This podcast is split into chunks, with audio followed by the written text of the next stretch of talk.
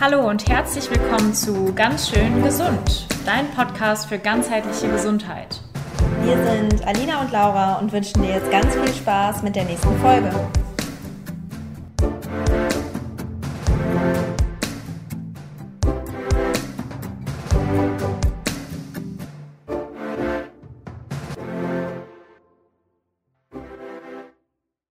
Heute haben wir eine sehr, sehr coole Podcast-Folge für euch. Und ich weiß, wir sagen das sehr häufig, aber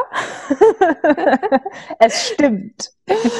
Und zwar werde ich heute die liebe Laura zu ihrem zweiten, dritten Buch eigentlich, zu ihrem dritten Buch ähm, interviewen. Am äh, Anfang des Jahres ist ja ähm, ihr Buch In Balance mit Ayurveda. Oh Gott. Also es ist noch relativ früh heute. Mein Gehirn funktioniert noch nicht so. Aber alles gut. Ähm, genau. Ist ja im, am Anfang des Jahres rausgekommen. Mitte des Jahres ist der Adventskalender rausgekommen. Und jetzt, pünktlich zu Weihnachtszeit, ist ein wunderbares Buch rausgekommen, Ayurveda für Berufstätige. Und bin schon ganz gespannt, was Laura dazu zu erzählen hat. Mhm. Ja, Laura, sag mal, wie kamst du denn überhaupt auf das Thema Ayurveda für Berufstätige?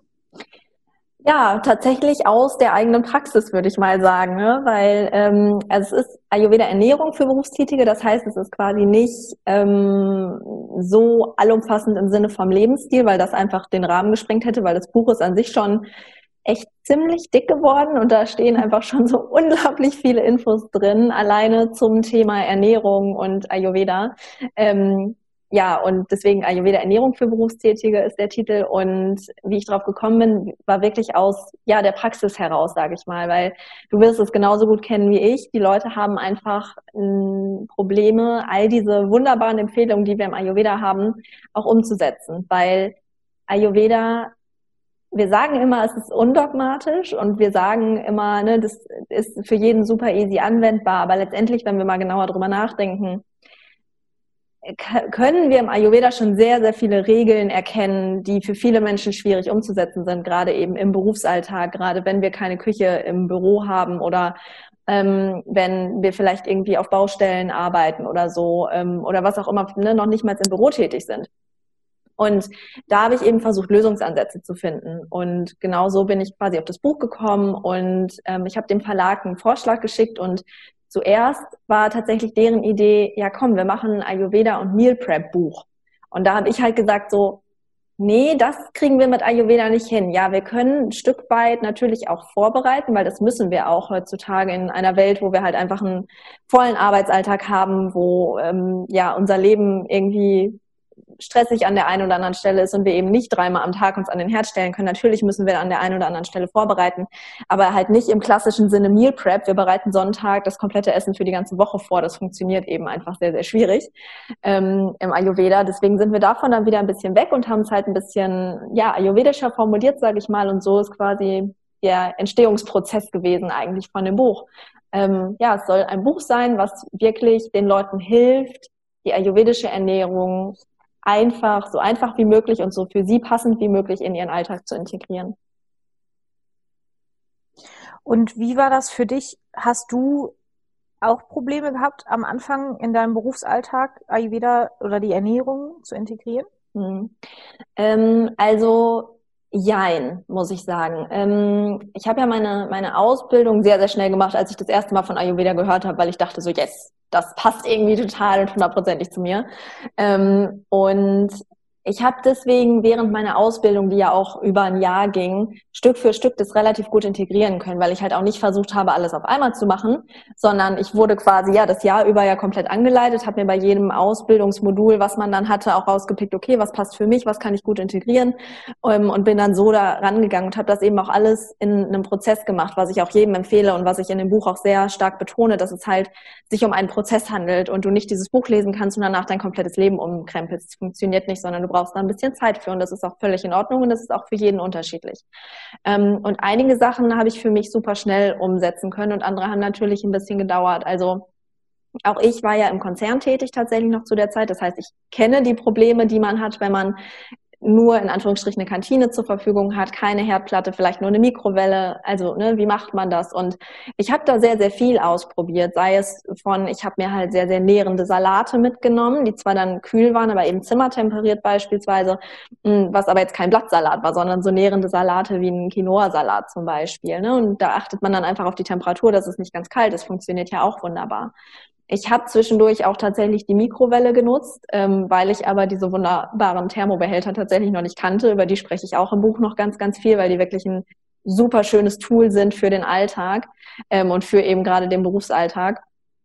Ähm, und genau andere Sachen sind mir dann ein, bisschen schwieriger gefallen. Ne? Also ich, auch ich bin dann abends nach Hause gekommen oder nachmittags und dachte, boah, so richtig Lust auf Kochen hast du jetzt nicht mehr.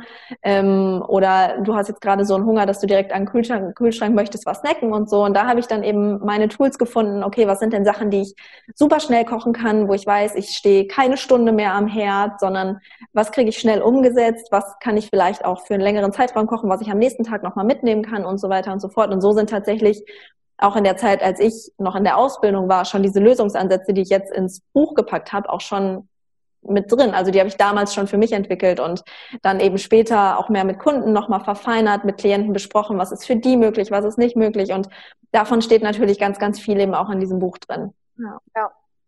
gut. Mhm.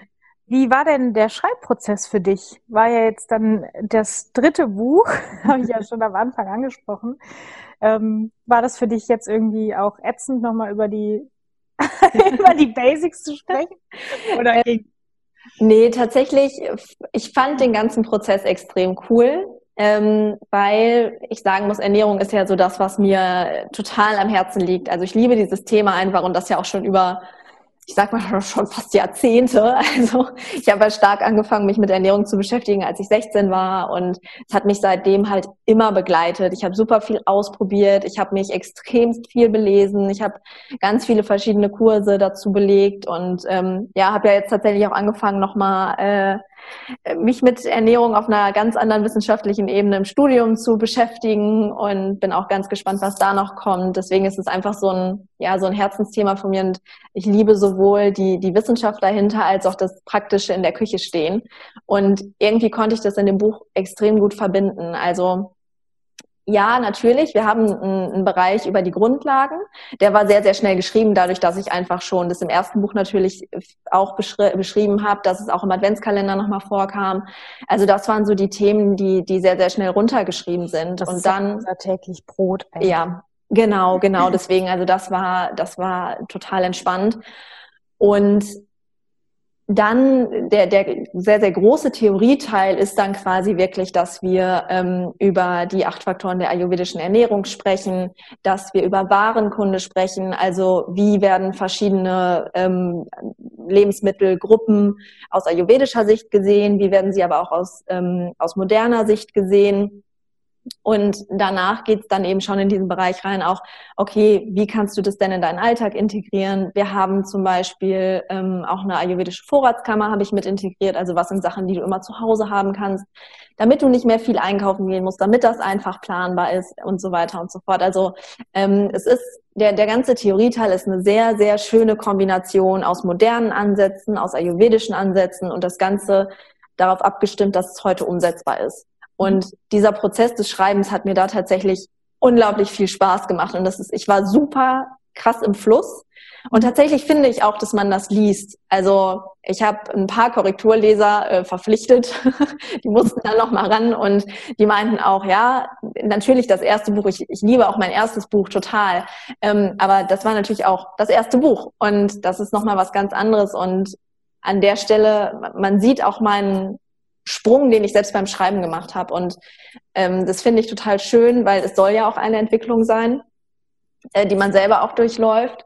Und ich bin einfach ja super happy mit den Themen, die auch integriert worden sind. Wie gesagt, acht Faktoren der ayurvedischen Ernährung nochmal aufgerollt und da ja auch viele von meinen Sichtweisen drin. Ich glaube, das habe ich sogar in der Einleitung beschrieben, weil Ayurveda ist ja etwas, was wir auf uns individuell anpassen dürfen.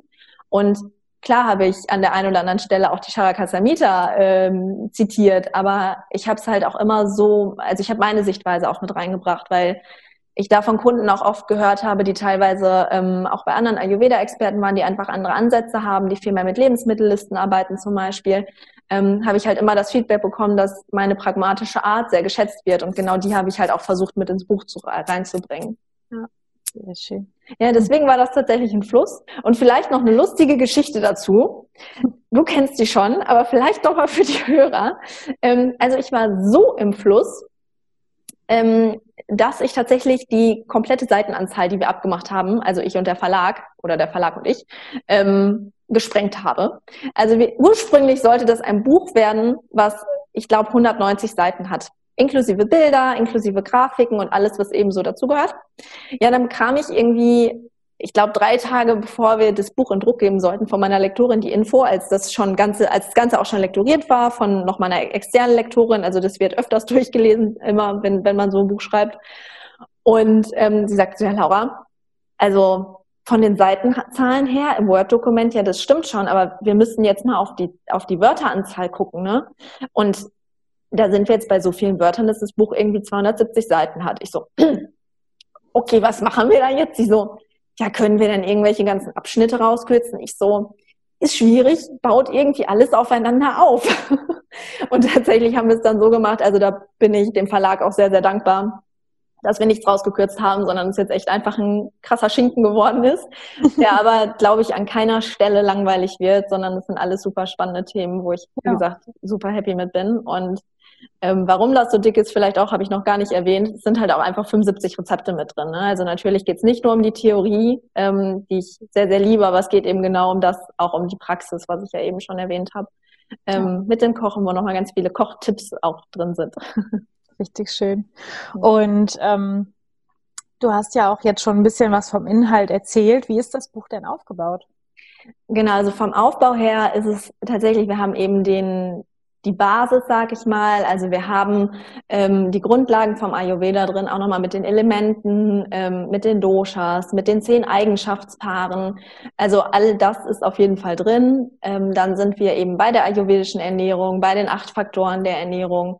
Ähm, dann kommen wir zu der Warenkunde. Also wir schauen uns an, was sagt denn Ayurveda zu Getreide, was ist mit Gemüse, was ist Salat, was ist mit Hülsenfrüchten, welche Elemente spiegeln sich da wieder, wie kann man aus moderner und ayurvedischer Sicht schauen, dass die Sachen auch gut gekocht werden können. Also ähm, wie können wir unsere Verdauung daraufhin einfach optimieren und so weiter und so fort. Dann gibt es auch sowas wie Exkurse zu Ballaststoffen, ne? also die Sachen, die im Ayurveda so noch nicht bekannt waren, weil da gab es das Wort Pflanzenfasern oder Ballaststoffe eben einfach noch nicht.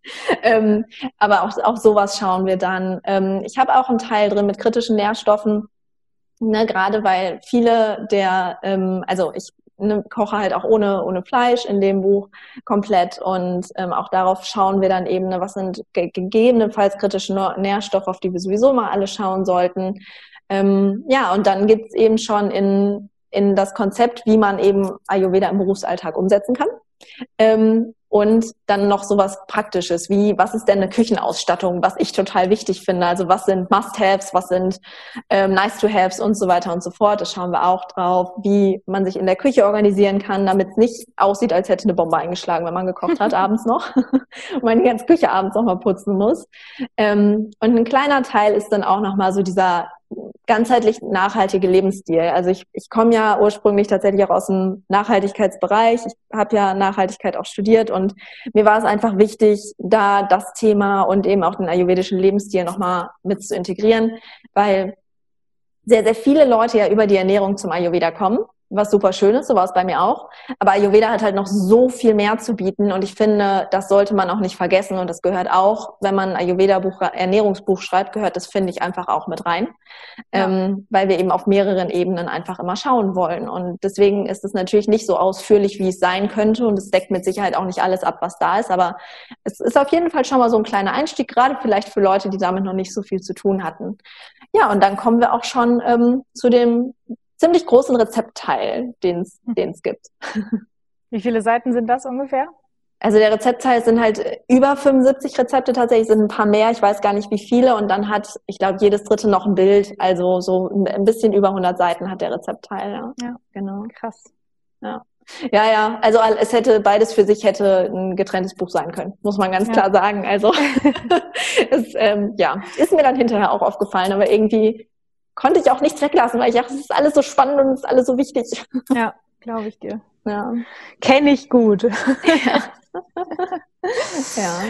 Was sagst du denn, was sind so die größten Herausforderungen in der Ayurveda-Ernährung im Berufsalltag? Hm klar, die, das frische Thema, ne? also dieses dreimal frisch kochen am Tag. Ich glaube, das ist ähm, für die wenigsten möglich. Das ist vielleicht für ein paar Glückliche möglich, die jetzt gerade Vollzeit im Homeoffice sind, ähm, die eventuell noch keine Kinder haben, weil ich glaube, dann dreimal am Tag auch noch frisch zu kochen, ist wahrscheinlich einfach eine sehr, sehr große Herausforderung.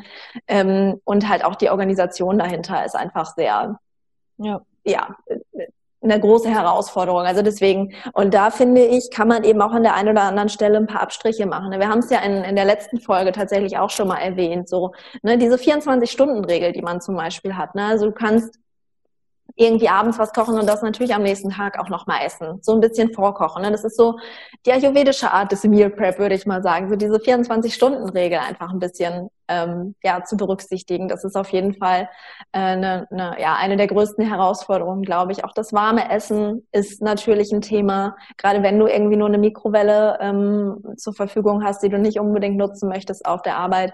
Ähm, und da gibt es dann, wie gesagt, so Ansätze ne, wie, wie den, den Thermobehälter oder wenn dein Akne, also dein Verdauungsfeuer stark genug, äh, genug ist, dann kann auch so eine Bowl super funktionieren. Also es muss ja nicht warm sein. Es sollte halt nur nicht aus dem Kühlschrank sein direkt, ne, sondern eher so eine eine zimmertemperierte Variante. Mhm. Ähm, ganz ehrlich, wenn es gar nicht anders geht, mittags ist das Verdauungsfeuer am stärksten, dann können wir mittags auch mal eine Brotmahlzeit machen. Wir sollten halt nur darauf achten, was packen wir denn drauf.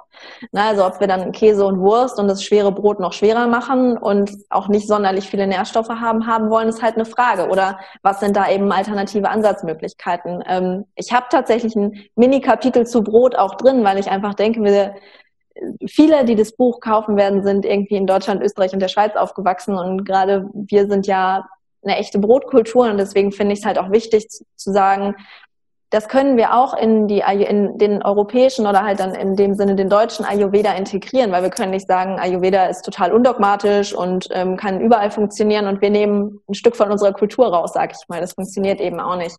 Ähm, muss man halt nur gucken, wie kann man das anpassen und da gibt es eben auch nochmal ganz viele Tipps im Buch zu. Ja. Ja, genau. Und da wollen wir natürlich auch nicht zu viel wegnehmen. Sonst hätte ich dich jetzt auch gefragt, was für Tipps. Aber ähm, es soll ja auch spannend bleiben.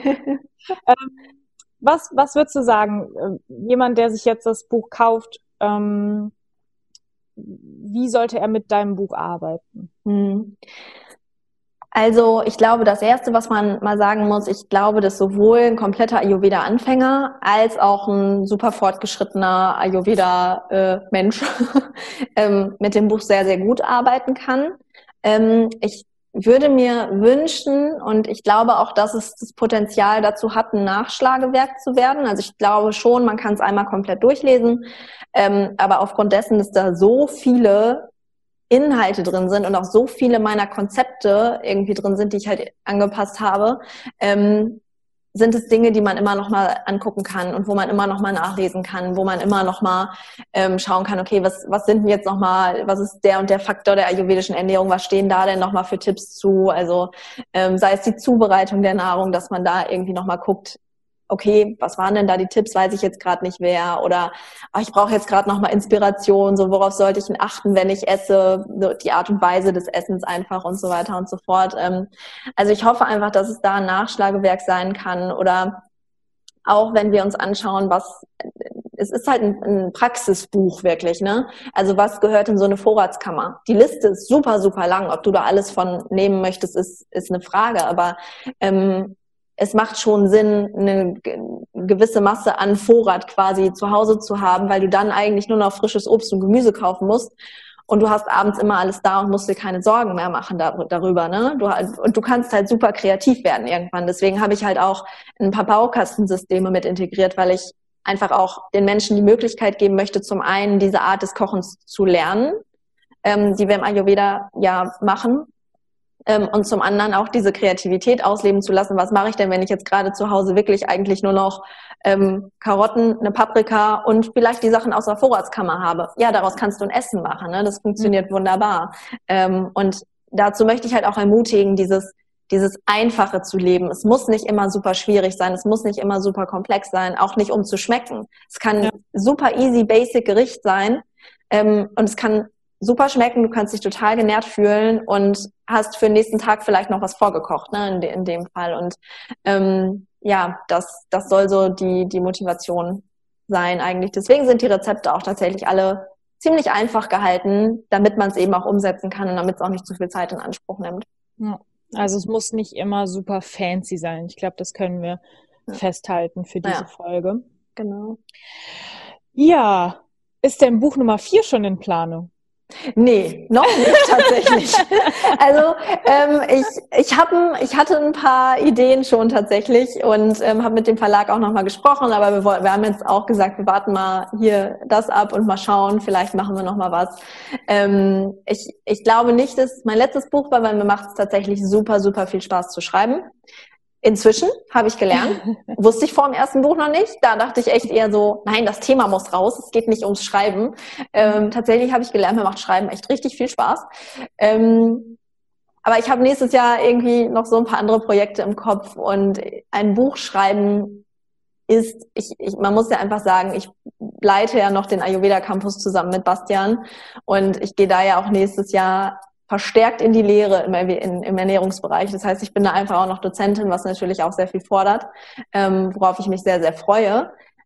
Aber wenn du so ein Buch schreibst, dann musst du auch einfach damit rechnen, dass du drei, vier Monate deines Lebens neben der Arbeit, die ich dort dann mache, auch nichts anderes mehr machst und ja.